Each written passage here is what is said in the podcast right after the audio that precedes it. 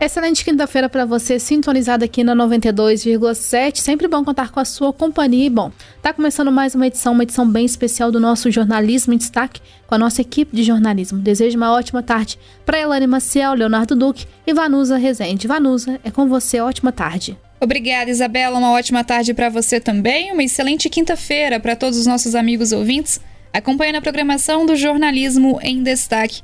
A Isabela citou que é uma edição bem especial do Jornalismo em Destaque, porque mais uma vez temos entrevistado ao vivo nos estúdios da 92,7. Inclusive, você que está nos acompanhando via áudio, se quiser acompanhar por imagem também, estamos ao vivo nas redes sociais, lá no facebook.com barra rádio. Olha, gente, o próximo domingo, dia 2 de outubro, é uma data de extrema relevância para a democracia brasileira. Por isso, né, Leonardo, Elaine, boa tarde para vocês. A gente vem falando, né, sobre o primeiro turno das eleições de 2022. Boa tarde, Vanusa. Boa tarde, Vanusa. Boa tarde a todos. Bom, e aí eleitores de todos os cantos do país vão às urnas escolher os seus representantes em cinco cargos: deputados estadual e federal, senador, governador e presidente da República. Aqui em São João Del Rei, de acordo com o Tribunal Superior Eleitoral, mais de 70.300 pessoas estão aptas a votar. E para a gente entender como que vai funcionar o primeiro turno das eleições, o nosso jornalismo em destaque desta quinta-feira, dia 29 de setembro, é especial. Estamos recebendo em nossos estúdios o juiz da 328ª Zona Eleitoral de São João Del Rei, o doutor Armando Barreto Marra, a quem eu desejo uma ótima tarde e já de antemão agradeço pela participação. Obrigado. Bom, para começar, doutor Armando, é, a nossa conversa, como que estão os trabalhos do cartório eleitoral de São João del Rei nesta semana? Quais são as responsabilidades às vésperas das eleições? O cartório eleitoral... Boa tarde a todos, em primeiro lugar. É, eu agradeço a Rádio Emboaba por essa oportunidade de vir aqui divulgar é, informações de utilidade pública, o cartório tem trabalhado sistematicamente na, na organização das urnas, na carga das urnas e na, na logística de distribuição das urnas. Temos feito reuniões com mesários, chefes de sessão. Hoje estamos fazendo reuniões com os delegados, que são os responsáveis por, pela chefia dos locais de votação. E tem tudo caminhado bem. Temos feito muitas reuniões com o pessoal do cartório e as coisas estão quase 100% preparadas para domingo. Maravilha. Muito boa tarde mais uma vez. Agora, a gente gostaria de falar pelo básico, né? Para começar pelo básico no próximo domingo agora. Documentação. Quais são os documentos necessários para a gente votar? Inclusive, gostaria de saber também sobre o título, né? Se é obrigatório ou não tê-lo em mãos. O, o, o eleitor é, ele tem que apresentar um documento com foto. É, pode ser carteira de identidade, é, qualquer documento com foto. E a biometria, é, a biometria também, se é, o, o, o Tribunal Regional Eleitoral ele importou biometria do Conselho Nacional de Trânsito. Então, muitas pessoas não cadastraram a biometria, mas já tem a biometria no sistema da Justiça Eleitoral. E é necessário apresentar um documento com foto para que haja identificação. Esse, isso é essencial. O título eleitor ele pode levar no, no celular ou o físico, desde que apresente um documento com foto. Tem alguns títulos é, que ele tem que apresentar um documento com foto, a identidade dele ou qualquer outro documento que tenha foto que seja é, reconhecido no território nacional. Carteira Nacional de Habilitação, né? Sim. Uhum. Pode também, sim. Sim. Certo. E esse ano a gente tem uma novidade que é a respeito do uso do celular. Foi decidido que não poderia adentrar na cabine com o um aparelho celular. Qual que é a recomendação e por que, que essa decisão foi tomada? Na verdade, o que é novidade é a polêmica. Desde 1997 é proibido entrar na cabina de votação com celular. A lei das eleições, a lei 9504 de 97 já proíbe. Só que esse ano, devido à polarização, muita polêmica, muita discussão com relação a isso, e é vedada a entrada na cabina de votação com celular ou qualquer aparelho que grave imagens, filmadora, máquina fotográfica, qualquer aparelho que possa gravar imagens. Isso é para se evitar a compra e venda de votos né? E manchar a, as eleições. garantir a liberdade do eleitor escolher seus candidatos. Esse é o objetivo, o intuito da lei. Não é uma, um capricho do, da Justiça Eleitoral, não. É para garantir a liberdade de voto do eleitor. E já que o celular não é liberado, né, aquela tradicional cola com os números dos candidatos que o eleitor vai votar, isso é liberado? A cola, sim, cada um pode levar sua cola, até porque são muitos cargos, sim. né, às vezes muitos números, né, para gravar. É até recomendável que leve a cola, desde que você a mantém em segredo e use-a dentro da cabina de votação. Agora, muitos eleitores estão com dúvidas também sobre as vestimentas né, para votar. Tem alguma restrição, por exemplo? A gente pode votar com roupas com estampas de candidatos ou logos de partidos políticos ou até números de candidatos. Eu até agora há pouco estava nas redes sociais, vi uma polêmica, uma discussão entre vários eleitores falando sobre blusa da camisa do Brasil. Então, como que funciona essa questão? Bom, a legislação prevê que o eleitor pode se manifestar silenciosamente, individualmente, com relação às suas preferências no dia da eleição. Pode usar uma camisa, boné, um, um bottom, qualquer forma de manifestação, desde que seja individual. Em grupo, nunca. Com relação à camisa da, da seleção, a camisa do Brasil, não existe nenhum impedimento. O eleitor pode usar tranquilamente, porque é um símbolo é da pátria. Não está vinculado a nenhum candidato. Isso aí é um símbolo da pátria e não podemos é, é, coibir o eleitor de usar um símbolo da pátria. E então, assim, desde que seja individual, né, que não haja é, grupos de manifestação, é, a, a manifestação individual e silenciosa é permitida, sempre, no dia da eleição. Aproveitando esse gancho sobre a vestimenta, existe algum outro critério? Por exemplo, o eleitor se estiver de bermuda ou de chinelo, tem alguma restrição quanto a não, isso? Não, absolutamente nenhuma. Não, quanto a isso, não. Perfeito. E o que, que, a lei eleitoral diz a respeito do que pode ou não pode ali nas proximidades da sessão, no local de votação? Quanto a isso, tem restrição? O que é vedado, aliás, em qualquer lugar é a boca de urna. A distribuição de propaganda eleitoral de santinho, qualquer forma de propaganda eleitoral. Inclusive, na esse famoso que eles costumam fazer o derrame de santinhos eleitorais na noite na, uhum. na, do dia anterior à eleição, é considerado boca de urna, é crime eleitoral. E, inclusive, nós teremos esse ano patrulhas da até da Polícia Federal circulando pela cidade para evitar que esse tipo de prática aconteça. Isso vai acontecer já para do sábado para domingo, é isso sábado que o senhor está se referindo? Sim. Uhum. É, é considerado boca de urna o derrame de santinhos. É um crime eleitoral. E próxima a cabina, próxima à área de votação, ninguém pode votar armado, a não ser os policiais que as da sua segurança que estejam em serviço no dia da eleição. Ninguém pode votar armado. E no mais, não existe assim grandes restrições, não. O eleitor pode ir manifestar seu desejo vestido como quiser. Isso aí o direito dele de votar é sagrado, né? Ô, doutor Armando, inclusive, é, a gente acabou de receber uma, uma informação, sim, gostaria que o senhor uh, confirmasse pra gente, perguntando se pode votar com bandeira, no caso com bandeira do Brasil. Bandeiras também são permitidas. Sim, é uma manifestação individual, uhum. né? De a bandeira, o símbolo da bandeira pertence à pátria, não pertence a nenhum candidato. Uhum. Então a manifestação individual e silenciosa sempre é possível. 2 horas e 14 minutos, nós estamos conversando com o juiz da 328ª Zona Eleitoral de São João del Rei, doutor Armando Barreto Marra, que está nos esclarecendo alguns pontos sobre as eleições é, de 2022, primeiro turno já agendado para o próximo domingo. Bom, a gente conversando agora sobre essa questão das vestimentas, enfim, mas a gente sabe que acontece práticas de crimes eleitorais, essa mesmo que o senhor disse, a famosa boca de urna, né? E alguns desrespeitos às normas, aos protocolos eleitorais. E aí, se eu presenciar isso, né? Se o ouvinte amigo presenciar isso, quem que ele pode denunciar ou recorrer?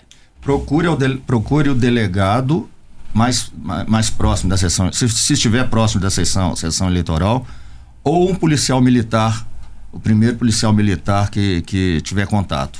Comunique o ocorrido e o policial militar e o delegado da Justiça Eleitoral saberão o que fazer. Só para a gente aproveitar também acrescentando nessa questão, até citou os policiais, Como é que funciona a segurança na cidade toda no dia da eleição, inclusive dentro das próprias zonas eleitorais também? Os policiais militares é, de serviço eles ficarão a 100 metros de distância da, das sessões eleitorais, mas apostos para garantir a ordem. É, e teremos também viaturas disponíveis para cumprir diligências. É, tivemos reunião com o comando da Polícia Militar. E um fato muito interessante é que não tem nenhum policial de folga no dia da eleição. Todos estão trabalhando. Então o contingente é, é dobrado. Todos apostos, prontos para qualquer eventualidade. Queria aproveitar também o nosso momento aqui de conversa para saber que aqueles eleitores que por algum motivo não conseguirem comparecer nesse primeiro turno ou no eventual segundo turno, qual que é o procedimento que ele deve fazer para justificar a ausência? No dia mesmo já será possível justificar pelo e-título? Como que está a expectativa? Pelo aplicativo da Justiça Eleitoral, se ele não estiver na área é, de votação dele, ele pode justificar até pelo aplicativo. Se ele estiver é, na área de, de votação e não, por algum motivo, não, não tiver como votar, ele pode justificar depois pelo aplicativo da Justiça Eleitoral ou comparecendo pessoalmente a um cartório eleitoral. Olha, gente, inclusive em 2022 o cartório eleitoral de São João del Rei anunciou algumas mudanças nos locais de votação. Vou aproveitar esse momento para a gente falar sobre essas mudanças aqui. Eleitores inscritos para votar na Escola Estadual João dos Santos vão votar no Conservatório Estadual Padre José Maria Xavier. Os eleitores inscritos para votar na creche SARS nas eleições 2022 votarão no Centro Educacional Frei Seráfico. Se você votava no CENEP, que é a antiga Escola de Comércio Tiradentes, né? Nessas eleições, vocês vão votar na Escola Estadual Maria Tereza. Agora eu falo para o pessoal que vota na zona rural. Eleitores inscritos para votar no povoado do Cedro passarão a votar na Escola Municipal do Povoado do Arcângelo. Eleitores inscritos para votar na Escola Municipal de Caxambu passarão a votar no Salão Comunitário, lá mesmo, de Caxambu, Salão Comunitário da Igreja. E os eleitores inscritos para votar na Escola Municipal de Cananéia passarão a votar no galpão da Igreja de Cananéia. São essas as mudanças, né, doutor? Exatamente. Até trouxe aqui por escrito, mas vi que você já tem. Né? É, a gente recebeu e estamos veiculando aqui justamente. Uhum. Essas, essas mudanças ocorreram por, qual, por quais motivos? Para adaptar e trazer mais comodidade para o eleitor e e mais é, colocar mais sessões englobadas num lugar só para facilitar até o acesso, a dinâmica do serviço, a fiscalização e etc. Por aí. Certo. E, inclusive, há uma expectativa aí de em que momento que a gente terá as sessões fechadas aqui em São João del Rei? A votação começa às 8 horas da manhã uhum. e termina às 17. Sendo que às 17 horas, quem estiver na fila receberá uma senha e não deixará de votar. Mas se chegar a 17,1, já não vota. Uhum. Né? E aí, essa apuração aqui é uma expectativa do tempo, doutor? A apuração, geralmente, o, o, a transmissão dos dados para o TSE, para o TRE e depois para o TSE, acontece no mesmo dia. Uhum. Às 5 horas mesmo, assim que começa a chegar as urnas, nós começamos a apuração. E é um sistema bem dinâmico e bem rápido até. Certo. Inclusive, sobre essa questão de filas, alguma orientação quanto ao Existe horários de picos de, de votar? Eu sei não. que no interior, por exemplo, o pessoal às vezes costuma ir pra igreja e depois da igreja falar, não, depois de tal missa é bem cheia a minha é, sessão, eu não vou. Né? É, isso aí depende do lugar, como você disse, né? Uhum. Depende da sessão, do lugar, isso aí é, é imprevisível, né? A orientação aí com paciência. E com mesmo, paciência, né? cumprir seu dever de cidadão, né? Certo. E respeitando as leis eleitorais e dá tudo certo.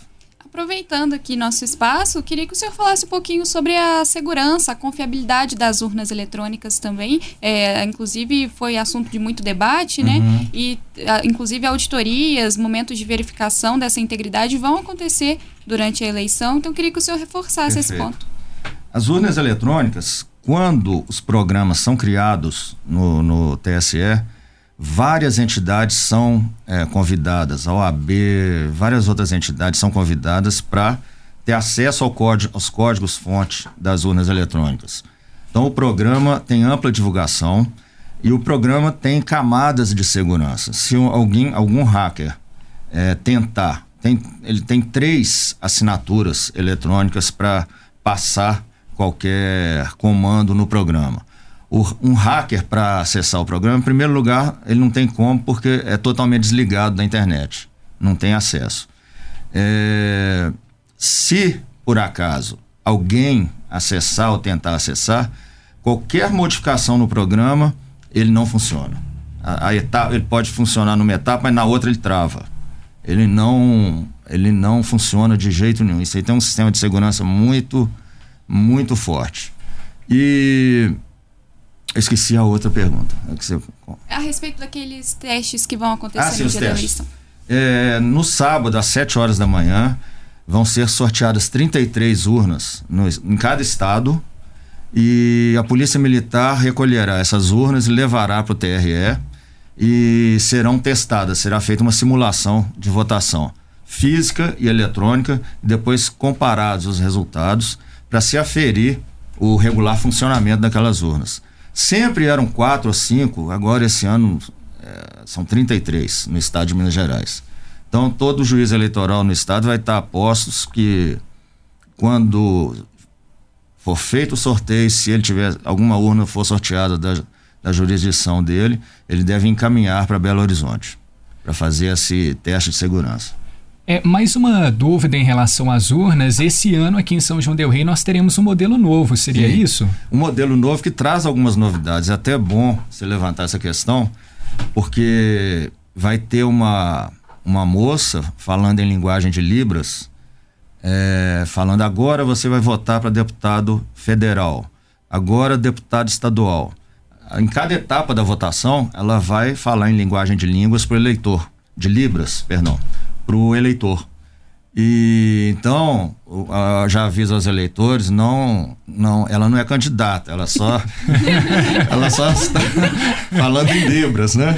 Aquela aquela ordem de votação, deputado federal, estadual, é, senador, governador e presidente. Essa é a ordem, né? Certo. E tem outra questão também, o mesário, o presidente da sessão, ele vai poder acompanhar, não respeitar o sigilo de voto do eleitor para quem que ele está votando. Por exemplo, está votando para deputado federal, ele vai saber lá que, que ele está votando para deputado federal. Porque o eleitor, às vezes, pode se confundir e lançar, por exemplo, o número do presidente que ele quer votar para deputado federal. Aí o, o, o, chefe da, da mesa ele vai ter esse acompanhamento para orientar o eleitor à distância, é claro, respeitado o sigilo de voto, para para evitar esses, esses erros. Se acontecerem, poder ser corrigidos né, na hora. Uhum. Né?